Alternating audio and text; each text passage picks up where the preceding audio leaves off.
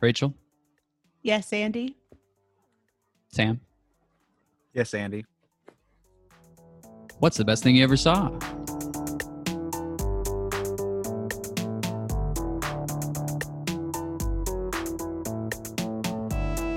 Go, here we are.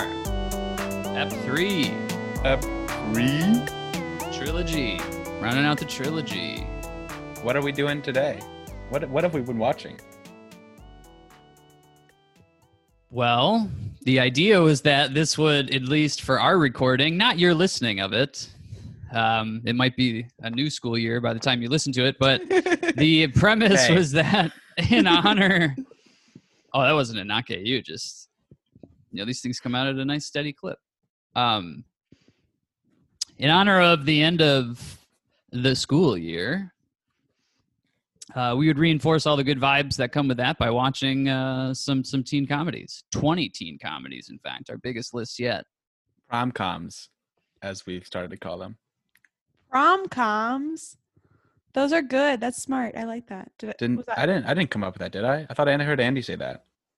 oh, this is just another example of me not listening to Andy. Andy, did you, did say, you that? say that? Say what? Sorry. Prom com? Instead of No. rom? no, I don't know. I've never heard that before. Wow, that was weird. I think we accepted that, Sam. into you. Did. Isn't that a Oh. good one though? That's good. Cool. It's Not opposite that inception because you think it's someone else's idea. Yeah. No, it is Okay. Inception. So we are going to start with our genre journeys. So as always, we talk about our personal relationship to this genre. Um, so okay, I'll start. I missed some of the major, like I missed American Pie. I missed like a lot of sort of like the early, aught. I mean, I mean, whatever. So I, I'd say the first of these movies that I watched a lot of were was probably well Grease I watched when I was like 7 so that's a big one but then the the clueless 10 things I hate about you she's all that were very big for me and then I think after that came the John Hughes movies um I would say those are the sort of the big like chunks of things I watched when I was actually a teen um Mhm. except for obviously like Mean Girls and Superbad which I watched contemporaneously in my teen years. But I love this genre. I mean, I, I've this is probably the one that I've seen of everything we've done so far, had seen the most movies of.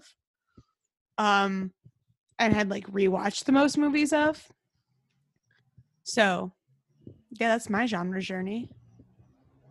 How many of these have you guys seen in theaters? Oh, that's not Not a a lot. lot.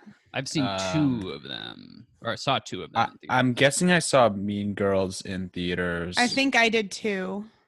To be honest, that might be the I know I saw Dope in theaters. Oh, you're cool. and uh that's probably it. Yeah, for no me, that's definitely it. just Mean Girls. i don't think I, I maybe i saw super bad? No i wasn't old enough was i? How I old was definitely did not see that in theaters. i was 14 it's possible i saw that in theaters but i don't think so Yeah, Clueless and, and Superbad are the only two that I saw in theaters.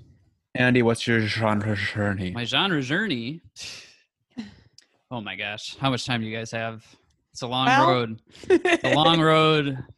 Long road. i mean you did here. warn us that this was going to be a long one i just didn't realize it would start now This. uh I think it's really. By the way, our Framebridge is here. yay Can you actually make sure it gets in like adequately, Rachel, and they don't like leave a "sorry we missed you" thing on our door? I'll do that while you're doing your genre journey.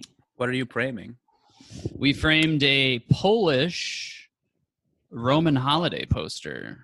oh Yeah. Be right back. All right, so yeah one genre journey coming right up at your service. So thinking about this, I think it's really so as a as a young boy who lived a few blocks away from a blockbuster video, who spent pretty much one night a week there uh, with his best friend walking the aisles, gazing upon all the VHS covers. It's really this, like this genre teen so this teen comedy genre and horror are like the two pillars of the uh like aspirational sort of like big kid. If i were only old enough to watch these movies that would be like what a life that would be sort of sort of genres. Because i have so many memories of like looking maybe lustfully at say the Porky's vhs on the uh, blockbuster shelf. Also like the Which halloween is not 2 on our list. I just want to say that right now. also something like a halloween 2 um, very different feelings going on there but uh, the sentiment i think is the same. Um, because these are like the ultimate for me these were the ultimate like i smuggled a copy of x from my older brother for the sleepover. Let's fucking go. Yeah, it's Let's it. They're transgressive in a way that you can understand as being transgressive, and they're not like some sort of what like what's a good example of something that's less obviously transgressive for a teenager or for a very young person. I'm gonna cut this out, so don't worry. um like erotic thriller like you might not understand how yes. like when you're 10 you're not going to be like i need to see these ero- this erotic thriller but you're going to be like, i need to see this like slight like pg-13 slash r-rated rom prom-com Which I guess this today is the equivalent. There probably just isn't an equivalent, but is the equivalent cracking the parental security password on your parents' Netflix or something? Uh, 'cause Yeah. There's or no. watch having it- a f- or having a friend who doesn't have that Yeah, and watching Right. like Yeah, Sex yeah, yeah, yeah. Education and Big Mouth and like Oh yeah, yeah. like Sex Education I just watched on Netflix and the, it is just it's so good and it is so this. Like it is a perfect yeah i think a lot of these are tv shows now yeah, Yeah. totally. but yeah to um to go back to what to what i was saying about this and horror this and horror were just like the consummate like sleepover are we gonna get in trouble? Did you manage to get it into your duffel bag? Like the my purpose in life from 1999 to 2001 was to see american pie. We didn't know how we were going to do it. But there was nothing that there there was no bad for there's nothing else on my schedule so those two years. There's nothing else. We there's nothing else on the on the itinerary. as far as you know no other movies came out in that time And period Andy's just You know? through a calendar And it was- every day. I feel like it was one of those like you didn't see it coming, and just like suddenly, four of us were gonna be sleeping over at so and so's house that Friday night, and someone had an older brother who like had a friend who had a copy of it, and holy shit, that was the night that you were gonna see American Pie, and we probably watched it again the next morning. Um, Is this what my life would have been like, Sam, if I had friends? I don't know. I- I, I don't remember American Pie at all. I mean, I'm I'm I'm too young for it, but I feel like it could have it could have laid over. I guess Superbad. I mean, we were watching spot. Mulan when Andy was like trying to watch American Pie. I mean, that's just Yeah, the- but maybe just Superbad took it over. I think it was probably two. So it came out in '99, but I think it was probably I wasn't in high school. It was probably sometime when I was in eighth grade, so 01 or 02. Um, but in a less in a less transgressive sense, I mean, this in terms of nostalgia and things like that, you know, this and horror up there for um, like sleepover culture and i would say like this for me at least this and star wars are like really big dad presenting it to you moments i i grew up being called spicoli by my dad um Why? You do not have a lot of Spicoli vibes.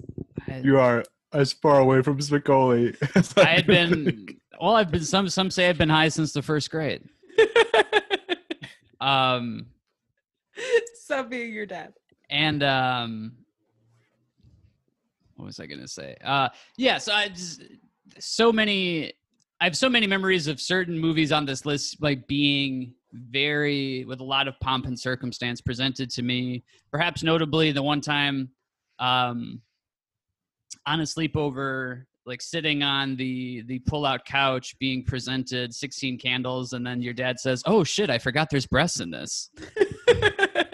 which I feel like has to have happened for so many people of, of my generation because it's so seemingly well. I was going to say seemingly innocuous. Um, yeah, I mean, very not an accurate thing to say, but in terms of like very superficial, like cover your eyes moments, like, oh yeah, shit, that's right. There's just like some naked breasts in this. Yeah,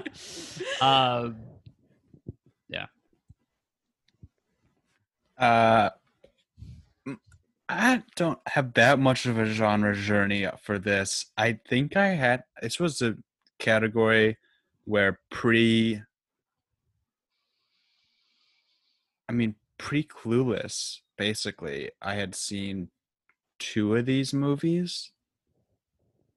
Um so that so pre 1995 I had very little background um and even clueless and 10 things i hate about you i did not watch at my in any sort of formative years. I probably saw clueless for the first time all the way through maybe five years ago four years ago um which proves really how much i avoided it because you and mom must have watched it constantly I know it's very weird because I feel like with the rom com episode, you and I had such a similar Yeah, genre journey. And yeah.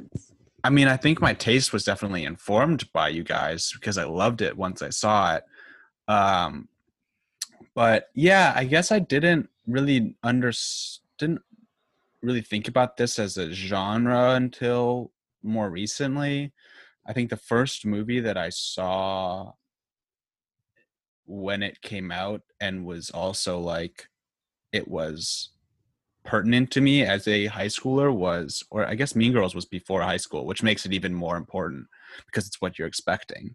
Exactly. um because that was that was everywhere. That was the biggest movie. We wa- i've seen it so many times in like in school we watched it constantly. Oh my god, that was such a one that you'd watch in school, um, like when you had a like on a fun day. Yeah, and and I think the only thing I saw before, I mean, I, th- I think Ferris Bueller's Day Off, I've seen so many times. I think that was like maybe someone in our maybe dad liked it or maybe you showed it. I don't know. Someone showed it to me. It me. was like it was one of the movies that we had permission to watch as the four of us, which is Eh. which which there was a time where that was a very very little small yeah. Um, Caligula. Ferris Bueller's Day Off. and it, um yeah and i'd say so those were kind of my intros into the genre and i've enjoyed it ever since i am easily transported and i love the movies that come out now um that are more built for teens because i think over as a genre it's always the good ones are always straddling something for the teens and something for the nostalgia. Some some of them kind of leaning towards the latter in this in our list. Um, yeah, I don't have much of a genre journey for for this genre. It's okay. And then we're going to move on to our next category, which is defining terms. I was thinking about this today a lot about how I sort of have a thesis that usually in these genres, there are, if we go chronologically, there are a few movies that happen sort of before the genre gets solidified in the public consciousness. And then there's like the movie that does it um and then then the genre sort of Starts to branch out. exactly then then every mm. movie is sort of copying It's kind of like That an one. hourglass kind of look. exactly Ooh, Well, you're not- talking. not even it's like yeah the it's i would even say that the genre narrows that it becomes much clearer after that one that there's more movies but they're more similar to everything else Okay, okay, got it. so like so i can make a very very broad definition that goes back to the earliest movies on our list and say that a teen comedy is a movie that features people in usually at the tail end of but just in high school um leading what is considered a pretty normal high school experience. Usually in these movies nothing too um you know out of the like nothing too crazy happens um they don't you know go to space or anything and that there is overall a pretty funny tone to the movie and the idea is that they're supposed to be sort of joking around in the way kids joke around um, and they're supposed to be kind of a celebration usually of youth. That's like a very broad definition of the genre which i think does include things like Cooley High and American Graffiti, which are on our list. But I don't I don't think that Cooley High and American Graffiti were trying to be a teen comedy. I think that once Fast Times at Ridgemont High came out, everything wanted to be Fast Times at Ridgemont High.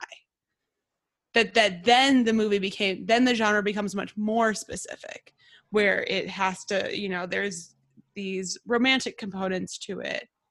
And there's some amount of like kind of shock and awe, like comedic scandal to it um, that that happens later. So it's kind of the broad definition is that you know teens celebration of youth, usually lighthearted, usually supposed to sort of hold the mirror up to what teens in a certain place are like, and then for a while the genre was very much the Fast Times model um, of like teen sex comedy, and now that seems to be less popular. Any other thoughts on the defining of the term? I think a fixture that goes all the way back to American Graffiti that you can see in most of these movies. Um, a fair amount of them. I mean, the most archetypical ones is how um, heavily they they feature almost an excess of of popular music Mm. yeah the the american graffiti soundtrack is like what like 50 songs long and like every there's like a new song like every three Oh, minutes God. in that movie It's and, needle dropping like it's Booksmart. and it's maintained to us not at the same clip but definitely a feature of something like cooley high and fast times and definitely 16 candles to a fault i would say there. And um, a lot of the movies thereafter. So just sort of i mean that's kind of the idea right? It's um, based on this idea that teens are to some extent kind of defining the culture and music is a popular music is a um, big part of that and they kind of go hand in hand with trying to get laid And Yeah. I think it- that also shows and exemplifies kind of the, the, this duality in a lot of these movies where uh, they're trying to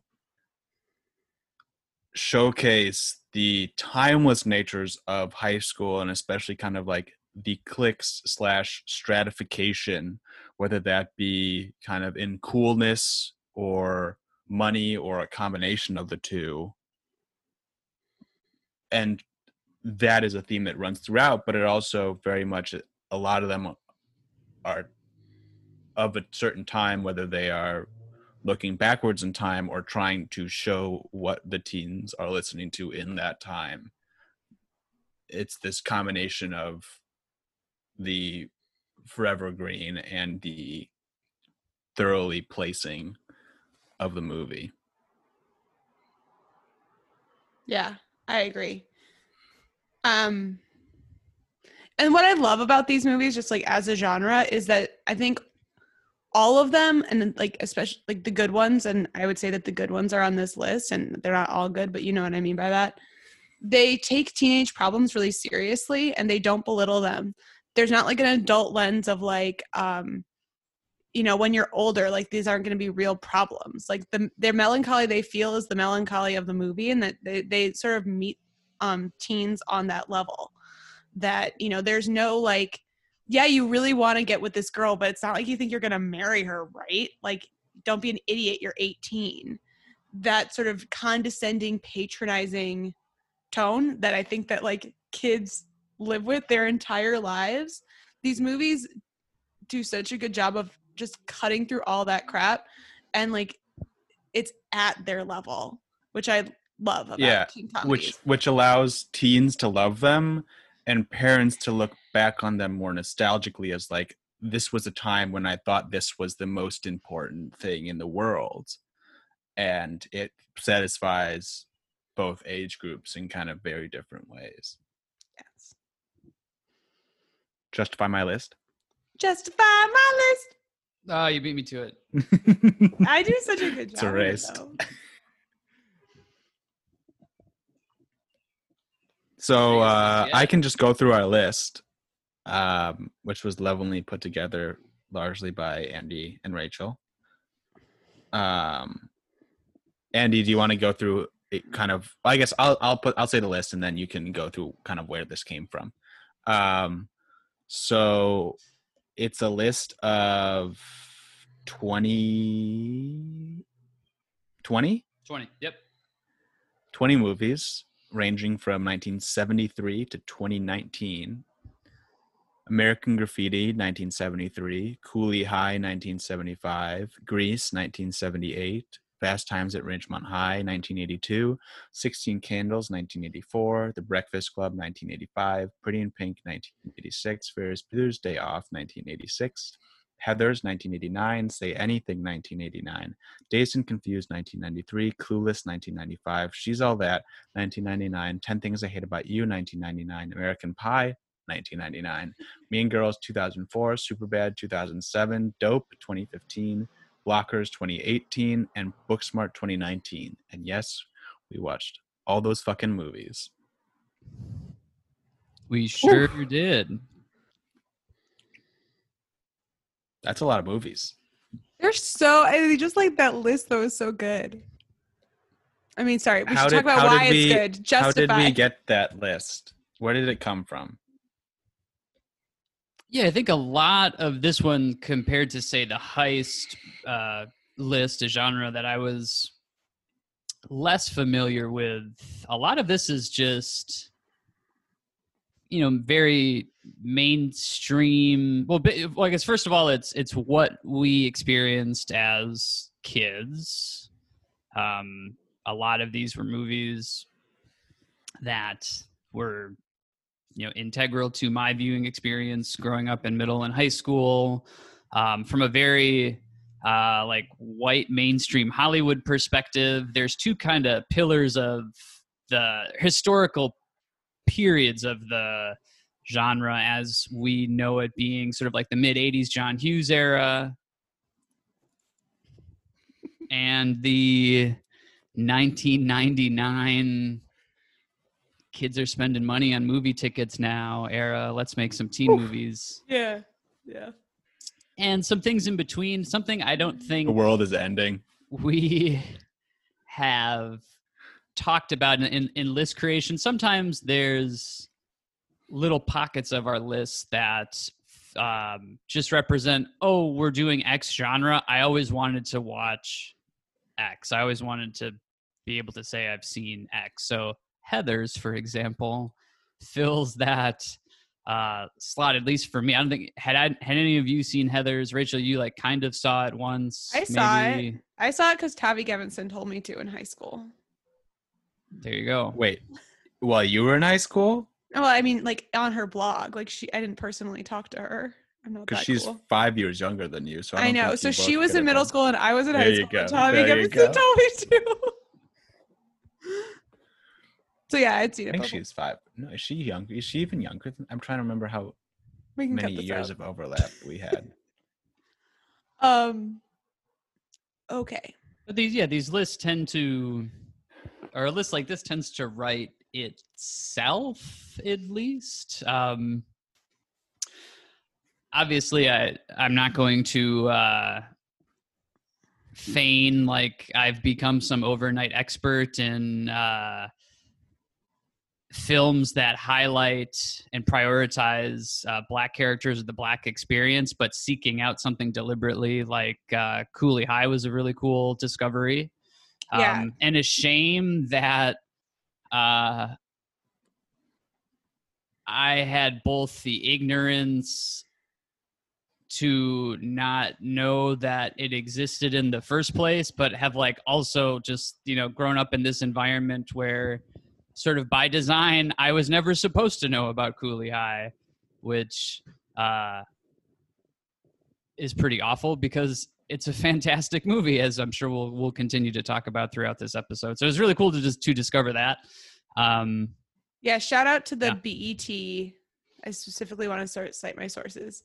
B- I watched I I read a BET and an Ebony article um specifically on like black coming of age and black high school movies uh to try to get something that w- I thought would fit in the to see if there was something that we were missing. So I, I don't want to seem like we're just like know a lot about movies. We have to be honest that like everything in our life has like kept us from uh trying to from knowing about Cooley High. So we sought it out.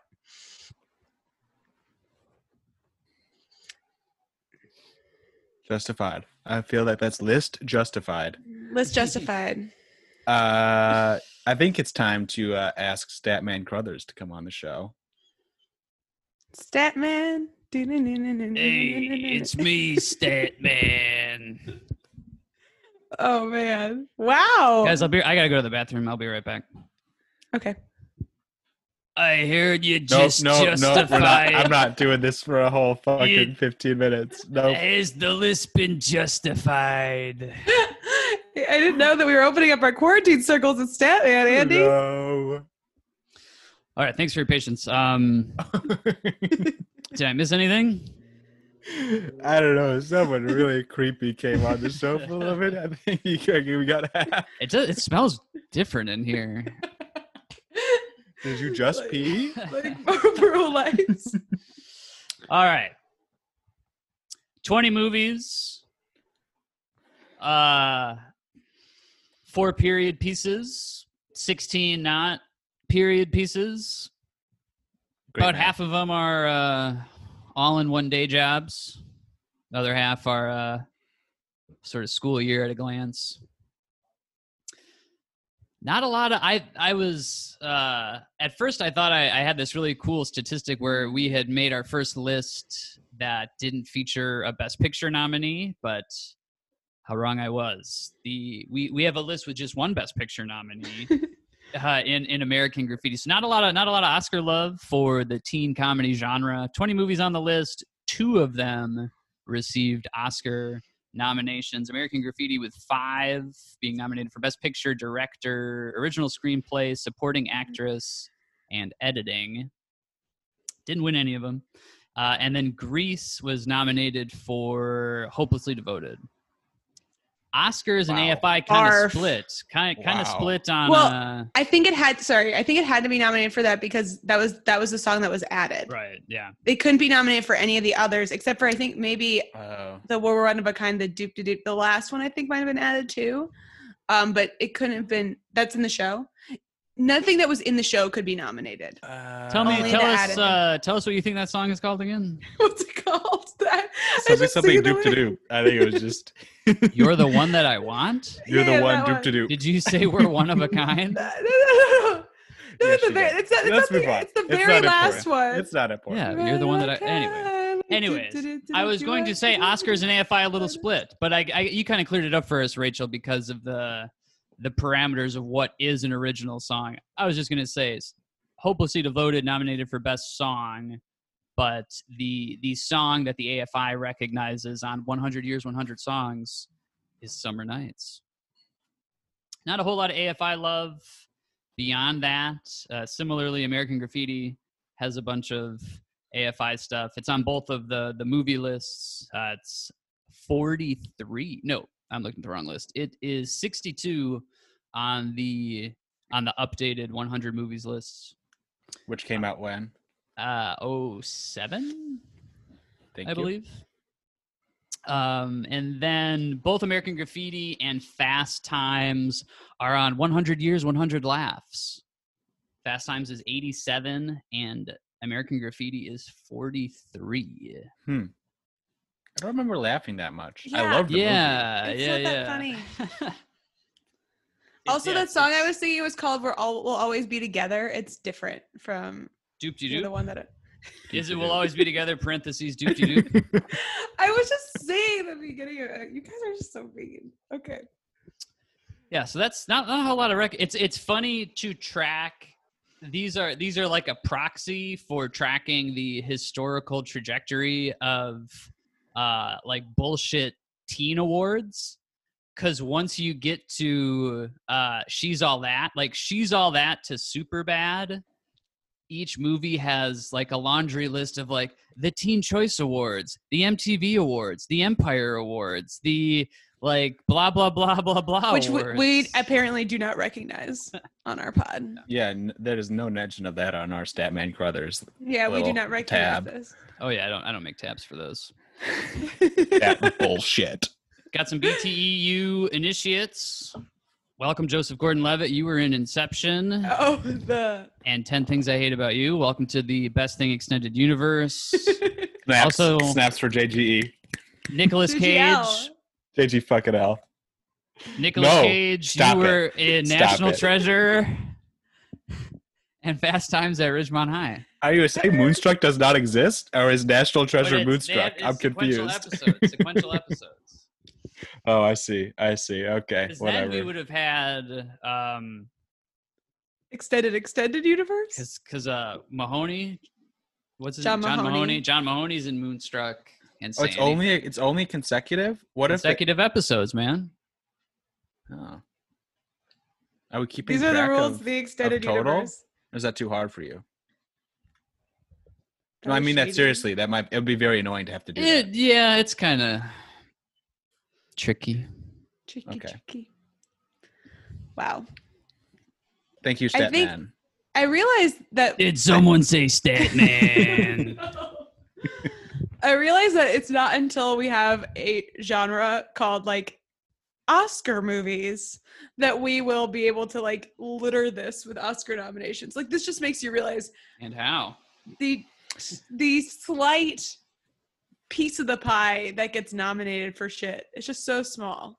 I think we could get two two ways to circumnavigate that: period pieces and Hmm. movies about Hollywood. Yeah. Those would be two ways to get at Oscar movies, which says a lot. Um, Whoa. On blast, the Academy. Let it be known. You're on blast. I'm coming for you. I was thinking, You're not safe. This is a pod. We got your number on this pod, Academy. You wet as fuck. What were you thinking, Andy? Before we get to thinking- I categories, thinking- no, I wanted to ask, and I think this would be the one of the better times to do it, given the contemporary um, sort of climate or parameters of the Oscars, which isn't really saying a lot, but is a lot different than some of these movies experienced in their time. Do you think what are sort of the like corrected context for a lot of these movies Oscar chances? Like if it were by today's standards, which again are still pretty ridiculous. Um I mean, was Hmm. Lady Bird nominated for Best Picture? Don't just just just answer me. Don't say anything else. I think it was. Yes. Yes. Which is not really a comedy. Um, I don't know. I mean, a movie has to take itself so seriously to be nominated for an Oscar, and thankfully, not many of these do. I've never seen The Towering Inferno, but a, but the fact that it got nominated for an Oscar and Cooley High didn't, I think, is bad. I mean, 1975 was a tough year because it also had. I guess it would have been the 1976 Oscars, wouldn't it? I mean, Dazed and Yeah. Confused is also just a wonderfully made movie. But 93, I think, was a crazy stacked one, if I remember correctly. Schindler's List. That's Schindler's Yeah. List and Jurassic Park. Not Braveheart. I mean, this I think we could, we'll also probably get into this in, uh, is the best prom com, you've seen also the best movie on this list. You know, Yes. um, which will be a very interesting category. I don't know what Nashville is, but 1976, the year that Cooley High could have been nominated, it was Robert one flew. Altman.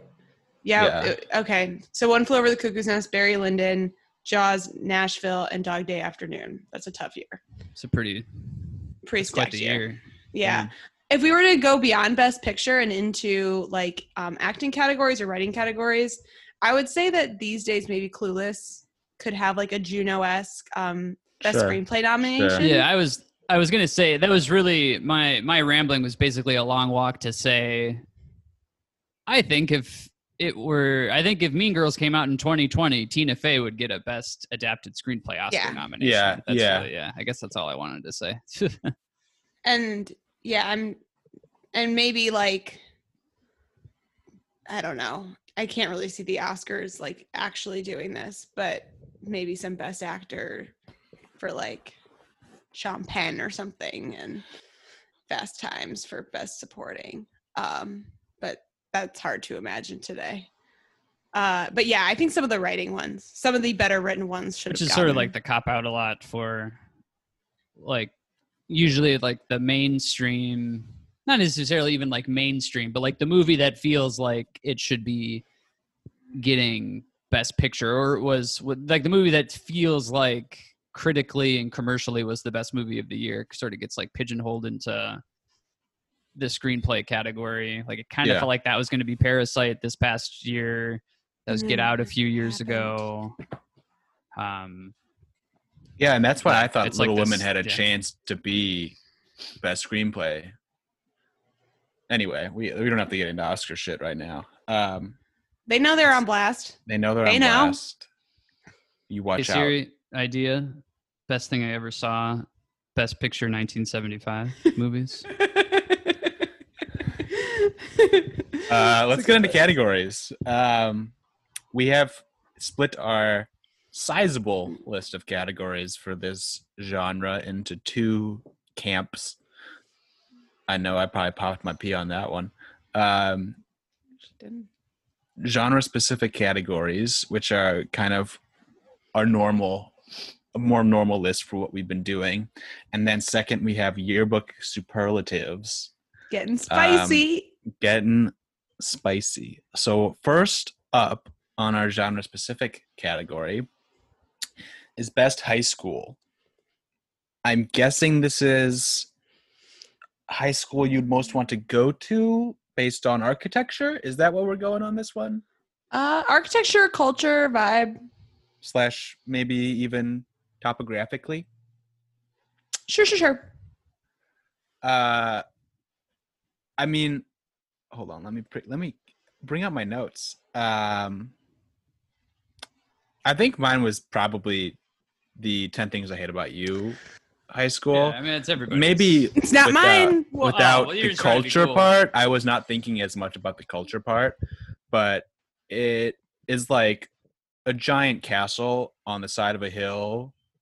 Uh, and at least whenever we were there, even though it was in Seattle, it was always sunny. So all I'm going on is the fact that the Northwest is somehow sunny in that galaxy. Um, it's just like the vistas if you can get on the roof, it's even better, as we see with the band playing on the roof in the credits. Um,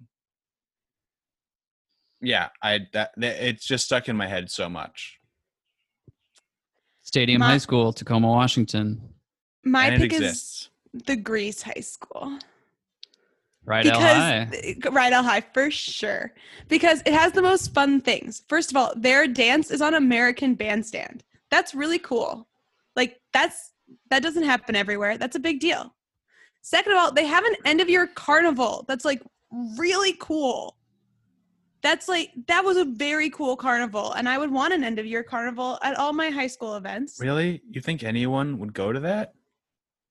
they all went they're the cool kids so they have an end of year carnival that everybody goes to including the cool kids um and i mean the look of it was fine it was it had a nice little outdoors whatever but i was mostly thinking about the events and the events at rydell high are the coolest. And yeah, it has some nice people who can all sing very well. And I appreciate their um, devotion to vocational training in the shop class, the car auto body class. Could have gotten that in uh, 16 Candles. I guess, but but that auto body class doesn't magically turn into the grease lightning one.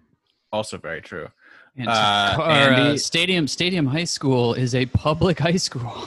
Really? Yeah, In that's Tacoma. insane. Yeah, Wow. Oh, all public high schools are on blast now. Andy, what's yours? Oh, Stadium High School. Oh, Yay. I know that if I Um, drive my uh, Ba-da-ba-ba, if I drove if I drive my uh, moped off of the uh, Which you might. off the hill, I won't die. it's a miracle. So uh, yeah, yeah. Holy shit! I mean, it just looks like Hogwarts. Yeah. It's beautiful. I don't know what you're doing, Rachel, over there. And I mean, Uh, I'm, I'm I'm thinking about the high school experience.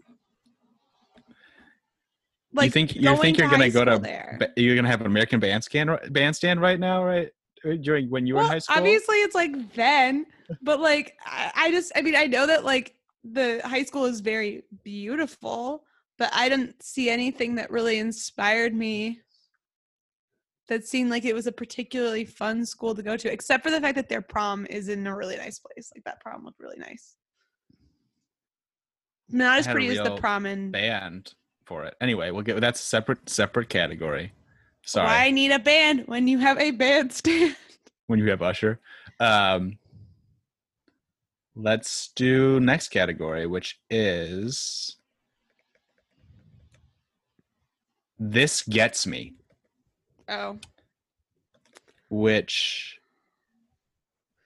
I guess is the most relatable part of a movie. but specifically movie? relatable like to you like the To beginning like exactly. oh Sam, do you get this? Gets me. And with that, I think I'll start. Um, mine were actually, and I maybe I could have gotten this from other, two things from, well, a couple things. Um, from Dazed and Confused, obviously, Rachel, your and my relationship was not anything like the brother sister relationship, but kind Oh of God, having I wish. the freshman the freshman older sister and kind of there's some knowledge of you Senior going in sister. senior older sister sorry um and this happened for me twice both in high school and in college uh and the kind of vibe you get and there's older kids who kind of know who you are and have some sort of reference for you already was kind of relatable um and I was not the star quarterback of the team, but I think that also that Dazed Confused kind of main-ish character of of uh, what's what's his name? I don't know the quarterback who you follow through most of the movie. Him kind of being a jock who his friends aren't necessarily the jocks and kind of someone who is a little more fluid in how they move about the school i think is something that just kind of makes more sense to me than some of the more rigid um click structures and that's just true for all of dazed and confused it felt a little more realistic in terms of how it depicted social groups in high school um and then Ferris Bueller like driving down Lakeshore Drive with music blasting as like the peak of coolness in high school and feeling cool in high school was very relatable to me. R.I.P. the Jetta. We don't need to get into that. You killed it. Okay. For me, and this is like the one nice thing I'm going to say about this movie, it's like the premise of Booksmart. The like waking up at the end of your senior year and realizing that like the people that were like popular and had fun and like like were cool also got into good colleges and you're just like what you but you're so cool and you would make like hidden jokes in latin class about how you got drunk over the weekend. Like you got into like it doesn't you don't need to be like singularly devoted and like you know practically monastic. Singularly devoted to you. and have like a like monastic devotion to your grades to uh get into a decent college? Cool. Good to know So the one thing you don't like about Booksmart is the entire premise of Booksmart. no it's uh, uh, yeah like i think that that was Or the one thing you do like, I should say. i don't know how much i like it but i um it was very relatable to me the just realizing that your your like sort of dutifulness is more of an identity than like a- a means to an end that you think it's oh i need to be this way to like get something but it's really just like oh i just am this way i just am this square i'm not this square so i can get into a good college That yeah, was- it's not not only squares get into good colleges. Mm-hmm. Yeah. yeah yeah and it's and you're and you're kind of just a square and you're pretending like it's for a reason but you're just a square Yeah. That was me Square. i'm lame Andy. Did you just have one, Rachel? i just had one i will Suck it. I got four. Uh, first one. So Richard Dreyfuss, in his sort of existential quest for Suzanne Somers throughout uh, the whole night of American Graffiti, just being wrapped up in this idea that the universe is speaking to you, and there's this perfect uh, blonde in a nice car out there that, of course, is like looking directly at you because she wants to have sex with you. Um, sort of thing. And just yeah, just the Not because you have something in your teeth. yeah.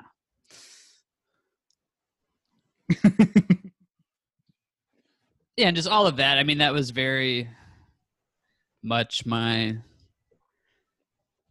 mental vibe at that age was well, how could the universe not be speaking to me? And this is I am on this like pre-written track to uh be on this uh you know romantic wild everything will end up perfectly journey uh this genre journey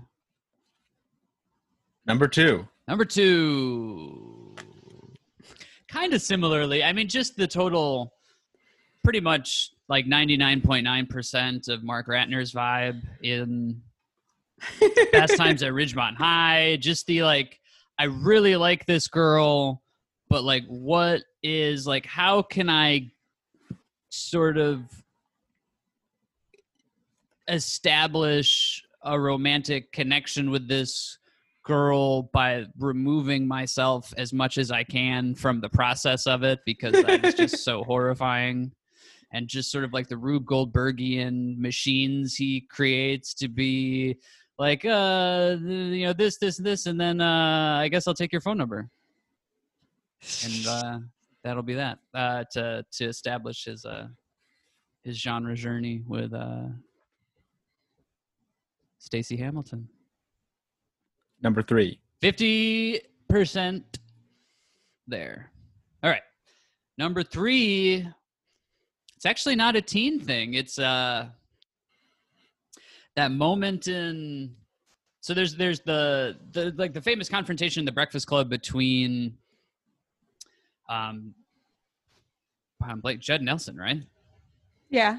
Judd Nelson and uh, Paul Gleason, and they make the particular effort after the confrontation, and that you know, we watch Paul Gleason leave the library, and uh, there's a close up on his face, and he just like exhales, which is so which is so like I don't know. It just speaks to me. I mean, you don't have to be, you don't have to have had administrative experiences for that to speak to you. You know, teachers do this all of the time in confronting kids, but that scenario of just like locking horns with a student and then taking that moment to know when you're completely alone, just to be like, all right, holy shit, that fucking sucked. Um, thank God we're both still here.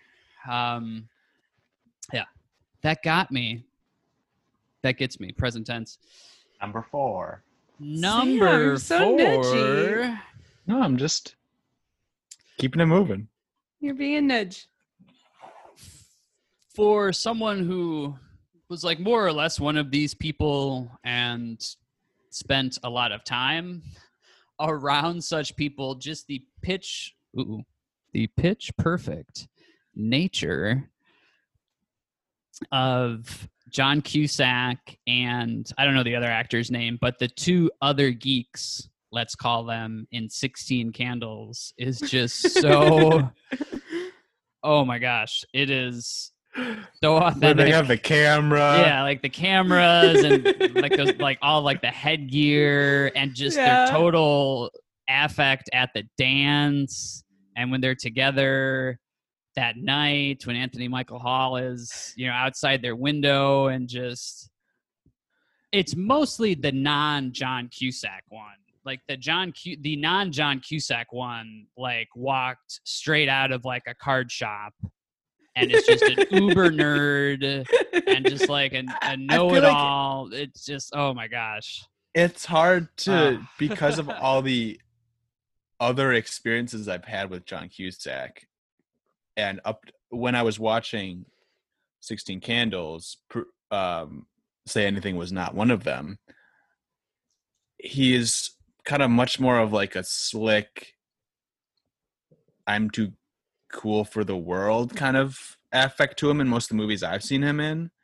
So accepting him as a nerd was a little harder, I think, for me in that movie. Um, but yeah, the there was so yeah the whole them sleeping over that was such a great part of it. Okay, next category, which is the opposite of this gets me, which is just like the what the fuck? Like, in what world would this even remotely happen? And my number, I have a few things that are more just like the movie, but my number one thing is the fact that Cher is in Miss Geist's wedding at the end of Oh. Clueless.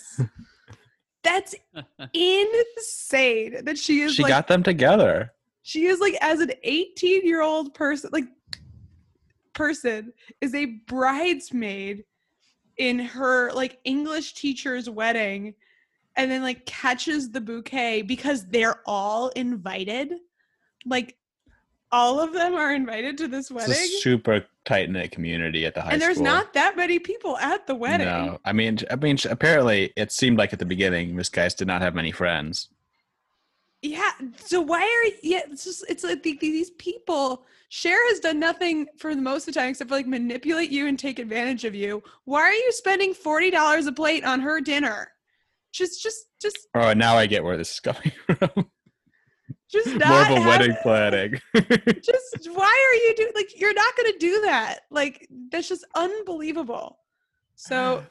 there's that. That's a big one for me as a WTF moment. And then there's just this stuff that just like like I wrote down all of Heather's. yeah, I like don't understand that movie at all.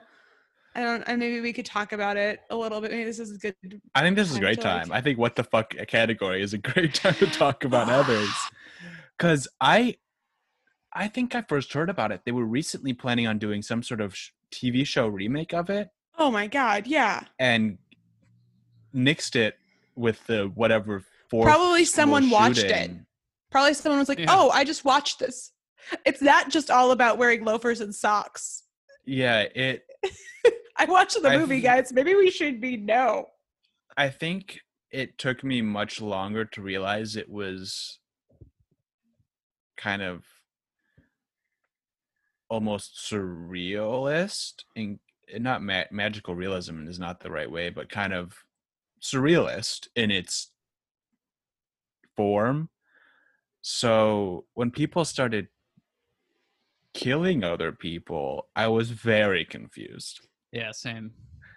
I did not know that that was going to happen. Um, I th- I knew going into it because of the TV show or whatever remake um, that was planned to happen getting canceled that it had something to do with school shootings and the reason why it got canceled was because of the increased sensitivity to that subject matter recently um so i knew that was happening but i didn't know we were getting like serial killers in this movie um and we did so what the fuck Yeah. Yeah. I mean, just its treatment of everything of, of like suicide itself was insane because that's what it's i mean that this is sort of before the days of like school shootings as we know it and what it was being tongue-in-cheek about was teen suicides which is an interesting like layer to put onto that. Um and just to me there's a world in which that movie is more effective even with all of the stuff but the fact that the resolution is that at the end she learns to be nice to the fat girl that like you needed to take that like that's that's it. That's all it is is that like oh i guess i'll be nice to this girl. That that's all it took that that's that's that.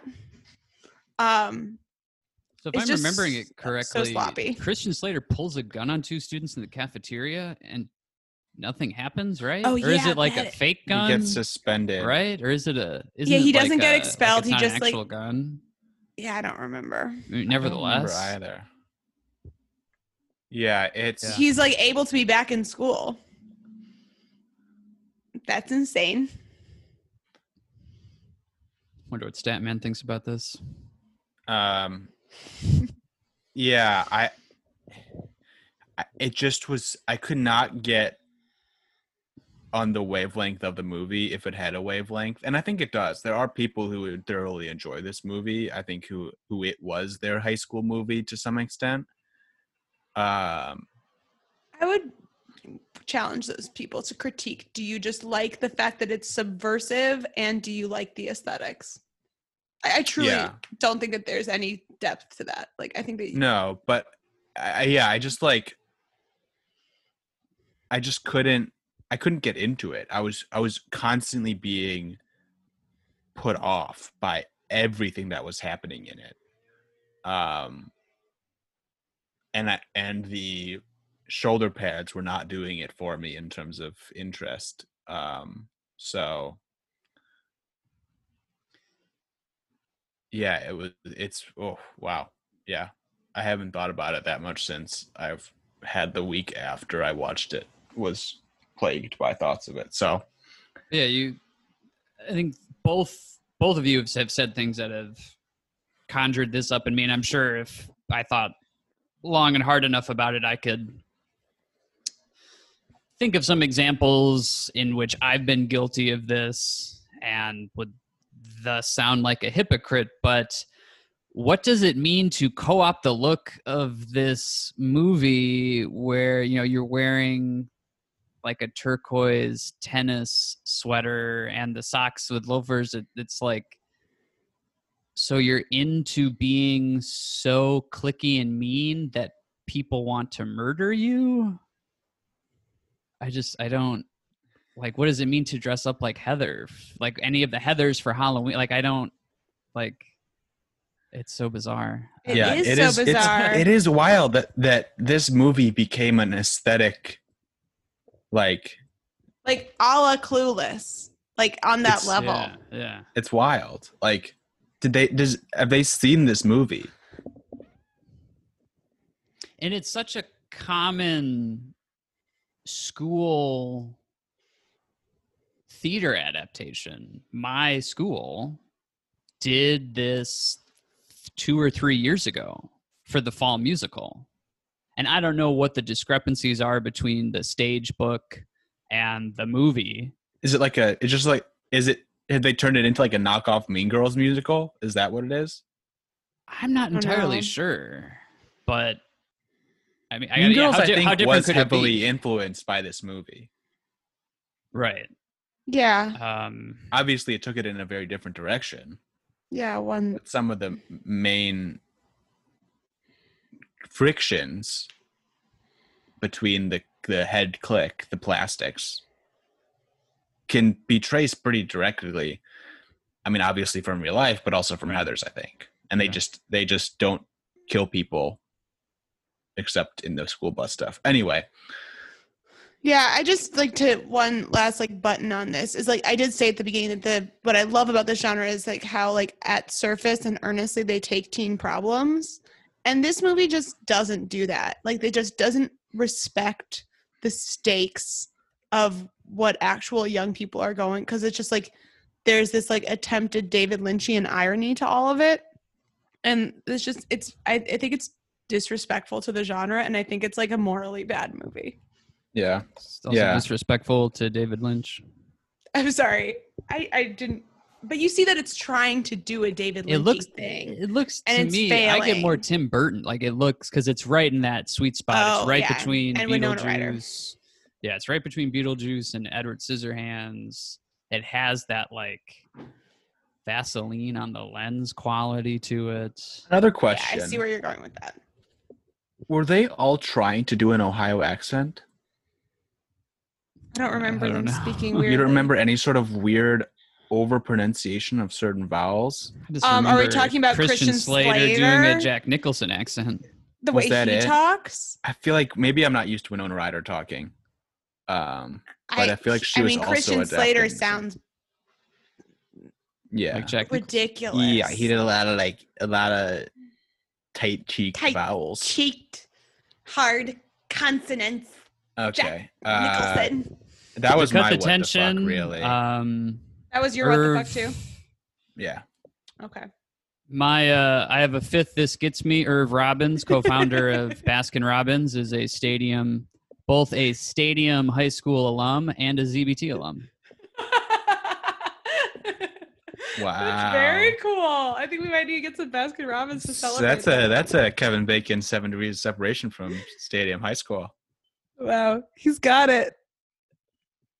Look at the little Andy's dancing right now. For those of We you, we stand we stand Baskin Robbins. Baskin Robbins is whatever the opposite of on blast is. Baskin Robbins is doing great. Just kidding. We have no idea about Baskin Robbins. Yeah, I don't know. Yeah, we might Uh, find out. what's your? Did you say what your what the fuck was, Andy? No, I didn't. And in fact, I thought Rachel was going to steal mine at first. Mine is also, I have two. First one's also from Clueless. And it's funny, the way that I put it in my notes, especially given what Rachel was saying, it is on what planet does Dan Hedaya allow any of this to happen? Wait, does who, who's Dan Hedaya? Cher's father, the actor playing Oh. Cher's father. Oh yeah. Like, what? Yeah. yeah.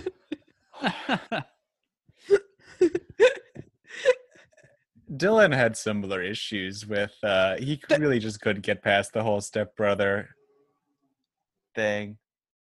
So you're talking about ro- allow it to happen romantically? yes. Yeah. It's fine. I think he'd be fine with it. Uh, I think of this. he as wants them to as- like each other the whole time. I think of this as being part of the adaptation. Um, and oh, Sam, has to be a Sam's about to to Emma splain us all. to, Sam?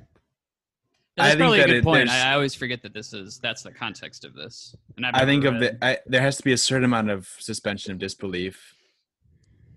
I mean, in terms of an adaptation of a very. I mean, obviously it's a change. The original in Emma, it's someone. Uh, the character she ends up marrying is, Knightley. ends up- is Mr. Knightley, who is has known her since she was born. Basically, what she's he's has to be at least twenty years older than her. Is it I mean, he's like a buddy of her dad's. Yeah, but but still younger than her father. Yeah, but it's like it, for in that same vein, like her dad would see Mr. Knightley as a peer. Yes. Um so that I think probably would have been more creepy If it was like a forty-year-old dude. if it was a 4-year-old dude with a high schooler than it being just a slightly older stepbrother. I think that is softening Former. the blow. Former step- stepbrother. Brother. former stepbrother. Um, I yeah, that is a good point. His former stepbrother, he just hangs around the house because he's because he's he's a nice he wants boy. to be an environmental lawyer. um, I think that softens the blow, but still kind of points towards why she would have never before thought of it as an option. Like there's some sort of like realization that she needs to have, like, oh, I'm actually in love with him. Like that needs to be a realization. And if that's a possibility throughout the movie, then that's not gonna be a realization. It's not as believable. Uh I mean I love Josh. no, I love love Josh. I love Josh. Um, I I understand and and uh, agree with him being okay with this being a what the fuck part. I don't. I think that it would work. I, I'm 100% on board. I mean, from but from a like a seemingly slightly over controlling father, even if he doesn't really know what going on what's going on in her life. Once he does, My guess is that the father, he's like seen it the whole time, that he's like been like, this is probably going to happen. He seems perceptive. Yeah. What was your second one, Andrew?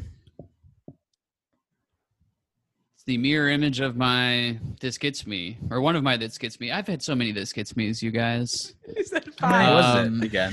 five total if you include He had Baskin five total, Robbins. 'cause- All right, first first this gets me. Richard Dreyfuss Slipped it in there past me. Second one was um, Mark Ratner in Fast Times.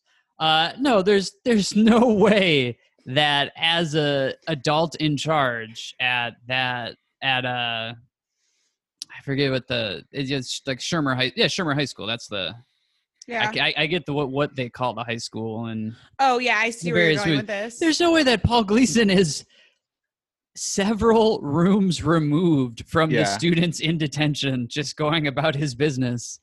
Um, from just both a common sense standpoint and a character standpoint. Like he why has not that be, big why of not a just hard on bring for a desk in there? Yeah. Yeah. There's no way. There's no way. Movie magic. It's a good point. Also, like, I have to believe that you're not allowed to say half the shit that he says to Judd Nelson. I have to believe that, but I Well, realize that's kind of the point. it's probably though, not even true. is that he's not supposed to be saying it. But- yeah, but like, what what's gonna happen? Who's gonna believe the kids that are in Yeah. detention? Although, like, I feel like Molly Ringwald's, I'm sure, would be able to pull strings. Okay, next Lovely. category. Great job, guys. Next category, best soundtrack. So for oh, this, this is one, so hard.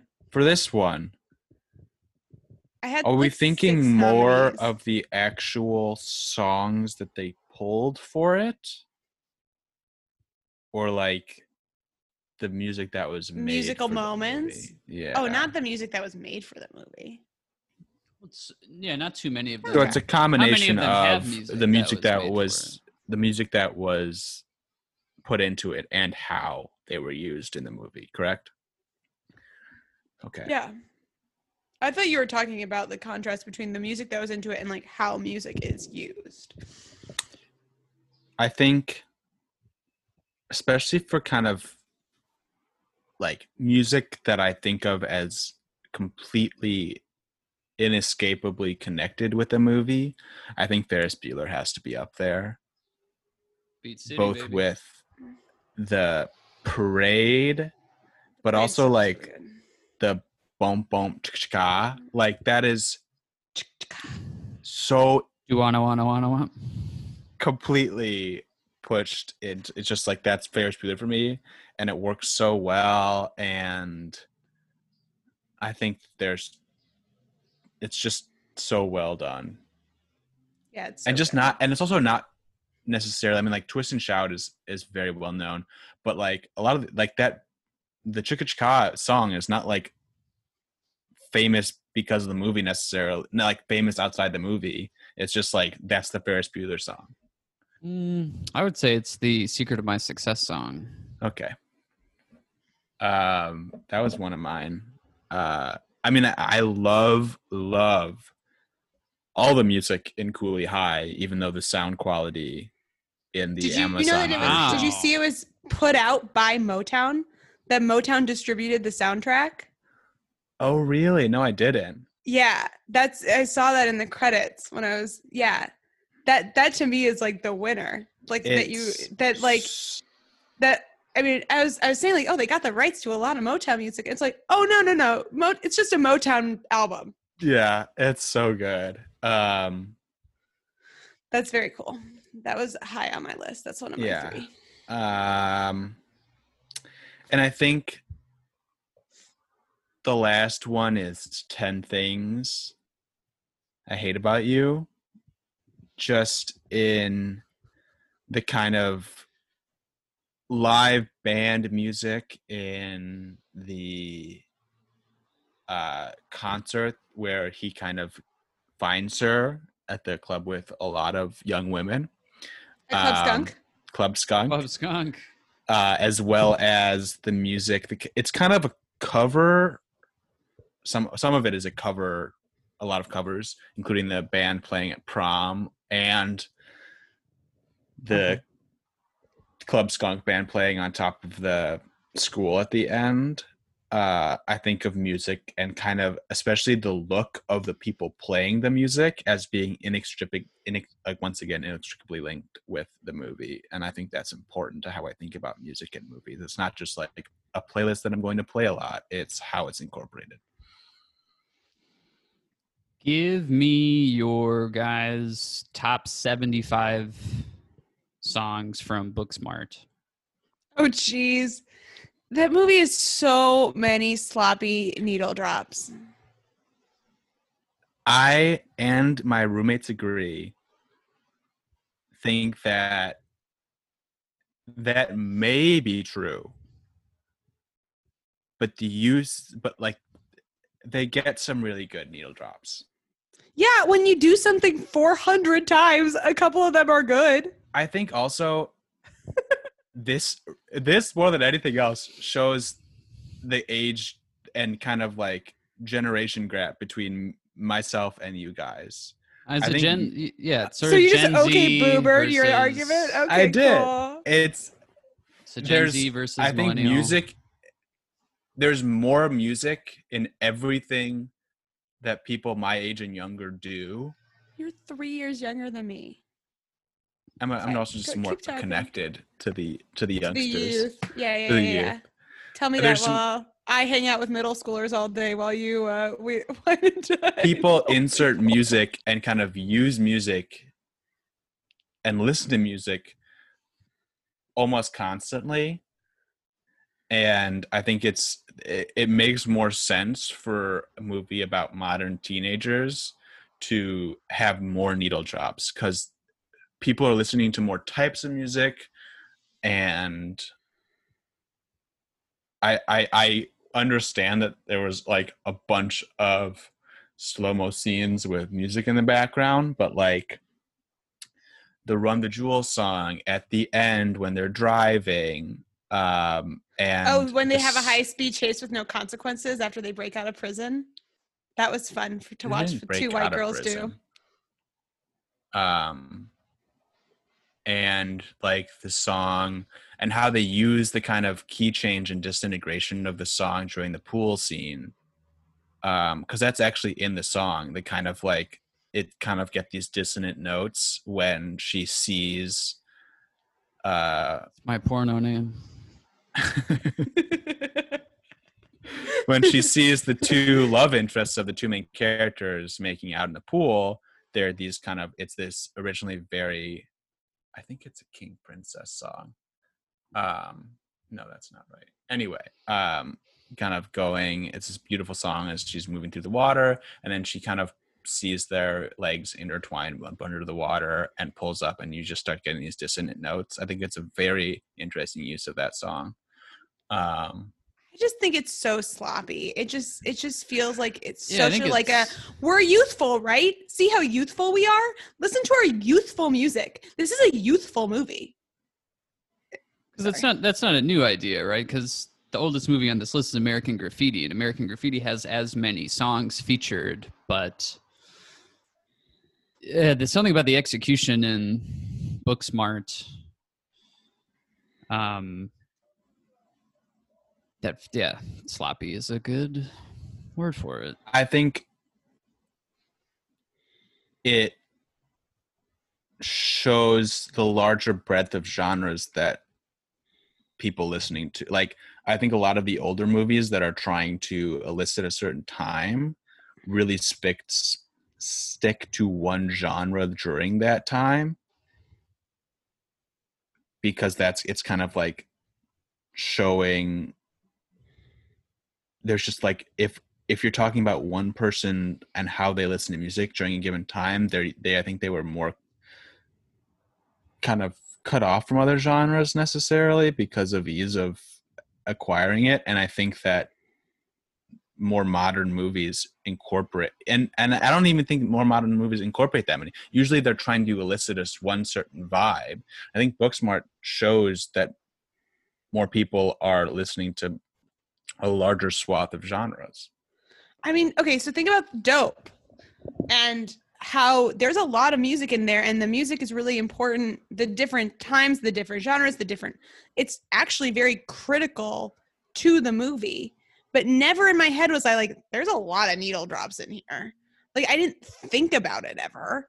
I i realized when i was listening to music i was like oh this is from the the 90s i can see what's going on here oh this is a more modern hip hop song i can see what's going on here like i it factored into the storytelling and it was actually useful and it just did not seem self-consciously i'm cool i'm young look at the young music i put in my young movie And it's not just a pigeonhole Booksmart because 16 Candles is a lot like this too. They're pretty slop. They're like oppressive in 16 Candles. Um, true. There's a way of doing it well and i agree that they're doing it less well. it was not necessarily thoughtfully done but i i personally never found it um distracting.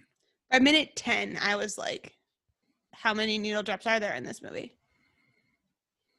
And yeah. It's too much. It's a it's a bad movie we Someone- sorry. we've this is a movie that we have an apartment have watched at least three times uh including the Sorry. last time i will is it because admit you that lost your copy of good boys i will i do not want to see good Boys. This is a classic Schmidt double feature. um New Year's Eve 2019, baby. Book I- smart into Good Boys. good boys will admit that the last time I watched it, and the kind of technically the one that I watched it for this pod, even though I had seen it maybe mm-hmm. a month ago, I was pretty not sober, and it was even better.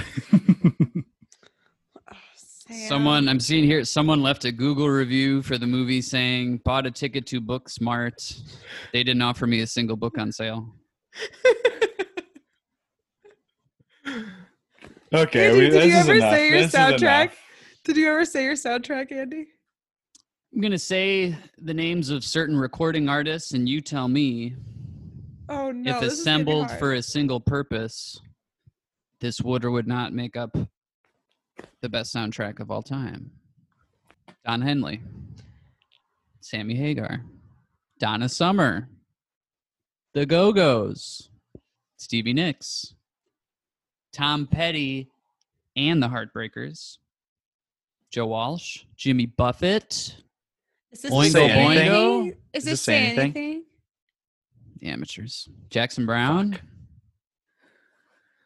is this Oh, Fast Times at Ridgemont High. Easy. oh Wow. Easy peasy. I didn't The pay mall, attention. the opening mall montage, Oh, the the, oh, we talked about this. The mo- Do the we got the montage is so good. It's like one of the best filmed and edited things in this genre. Like, this is not necessarily a genre known for its filmmaking, but that film, that montage. I mean, I, I made this point to Andy already, but like, never is something that's done contemporary contemporaneously to something. It looks like what would happen if you tried to make an '80s mall montage today. Like it looks like it might as well be the opening of season two of Stranger Things. Like everything is like perfectly encapsulated, and it's a perfect song for it. Jeff Spicoli not only has a dedicated theme, the theme is performed by Jimmy Buffett. That's a good fun fact. There's not It only a song, original song called "Fast Times at Ridgemont High." It's by Sammy Hagar. And this movie also made me learn that Joe Walsh is, as in Joe Walsh from the Eagles, Oh wow. Best band ever. What Donna I Summer was songs not in it? overly impressed by this movie. That's your genre journey. It is my genre journey. What do you mean by not overly impressed? I just heard so much about it. I'd heard about it so many times. I I don't know. The I watched this at a similar time. I, I I remember so many more things from other movies I watched around this one, but this just so often failed to imprint anything on me. Um I don't know. It I don't think any of like the child acting was that great. I think calling them children leads also to a, uh, Yes. tricky, tricky The- situation. of the I hopefully acting none of them were children. Yeah. And Well, most of them got in there right under the wire. Phoebe Cates was like, Uh, uh, yeah, pretty- also pretty that part of recently it. Like removed most from her of what I 18th remember birthday when they about filmed is this. feeling skeeved off by it. Um which is true for which is to be honest was true for a lot of the movies on this list, especially the early ones, and how they treat which is I think the fact like if I had seen this movie when I was younger and had a less critical lens of how like women are depicted and how men are depicted in their relationship to women uh i might have enjoyed it more but i think i kept getting turned off from it because of that um and just yeah seeing it in movie i don't know yeah but Judge Reinhold's so sweet and cute. That's my answer. But- and I'm not saying that this is unrealistic, but his fantasy scene being in a movie that's not about him is very weird. that's Yeah. not about him and becomes much more like a I want we like this is it's interesting he, to have this here because it'll be well known and like a bunch of older guys are going to enjoy this feels very weird. Yeah, I agree that that felt very tacked on because it, it never comes back and anything like that. But there's and just this so is many things in that movie that are so good. something that um, Molly Ringwald mentioned in her article about despite the fact that this has a female director a lot of things you you wouldn't guess that from certain parts of this movie and how women are depicted especially considering this is a movie that is being made not only for teenagers but for older audiences. I don't know. I would just I would agree with that that but there's like a definite other side of the pendulum. I mean, she gets an abortion and she doesn't get punished. No, no, it. no. I'm saying and her I- brother picks her up. That's very cool. And Andy, Not- do you not all speak the to that shot with the that the shot of them shutting down the the shot of the women, the girls shutting down the pizza place just at the end is just so good. I love that shot. And Andy was talking about that Uh, earlier. It's more for the generic artistry of it, not necessarily because it's so profoundly gender neutral or pro women. But Yeah. But there's just I a need female to, I think I need to it. rewatch this movie. I think That's that what I've learned. I think that there's certain parts where you can see a real female gaze to it. Obviously, not the Phoebe Cates like fantasy sequence, but other stuff. Okay. I re- It's certainly interesting to have this abortion plot lo- plot line having watched it directly after the Grease pregnancy scare plot line, which is There so glimpsed, so glimpsed do. over, and and everyone's just celebrating because she's Then not go with a the boy. Or two. I have a question about that song. And throw my life Never away. mind. Never mind. We may, maybe we'll get to it later on. No, no, Ashley, I'll stop singing. I promise. is it meant to be a song about how like as young women you cannot win like is it like the quote unquote wokest of songs from Grease because it's about how like she'd be in more trouble if she didn't actually get with these guys because she'd be a tease Yeah. Oh, yeah. I could hurt someone like me out of spite or jealousy. Like she's referring to how awful she was to Sandy because of like these pressures to be a certain kind of woman. it's yeah it's an interesting song to have that and then just her being it all it's all solved by her not being pregnant like the end Yeah, of the movie true. is just a celebration there's this one introspective moment of the whole movie anyway well, I was gonna. was my question we'll we'll we'll continue to talk about this movie, but somewhat in the which movie realm Fast Times in the realm Okay. of um initial reactions to it. This is you know this is one of the ones I've seen the most and was very a very pivotal movie for me after all being called Spicoli by by my father. But watching it obviously most recently for this episode, I gave it a lot of I don't know if saying I gave it a lot of credit is the right way of saying it, but it's impressive for not only its time but just in general how much it focuses on female relationships and and, and features just teenage girls talking very on the one uh, not only talking about sex but like talking very like authentically and inquisitively about sex as opposed to say like a blockers where it's like man i want to get laid. Let's all get laid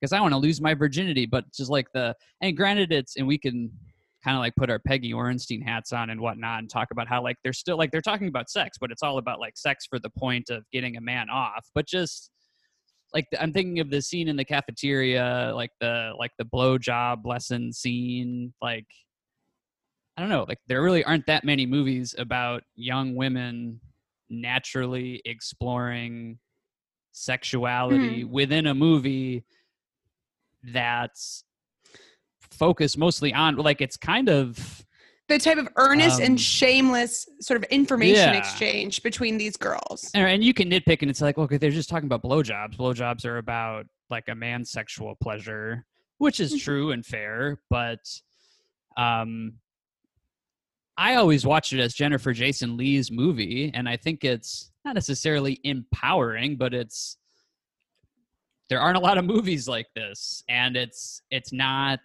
all of like the point isn't her like lusting after some because at the same time two years later molly ringwald is the point of 16 candles but it's not her like dorkily lusting after a guy um throughout the whole thing and kind of like moping through it. Like jennifer jason lee is very empowered and exploring relationships and as you put very astutely isn't um, punished for getting an abortion and um, her journey doesn't hinge on whether or not the guy she has a crush on reciprocates her her affections and all the while being a freshman I know. which is just wild um And I think it's also one thing that's interesting about it is that like it also like her sexual experiences aren't all great.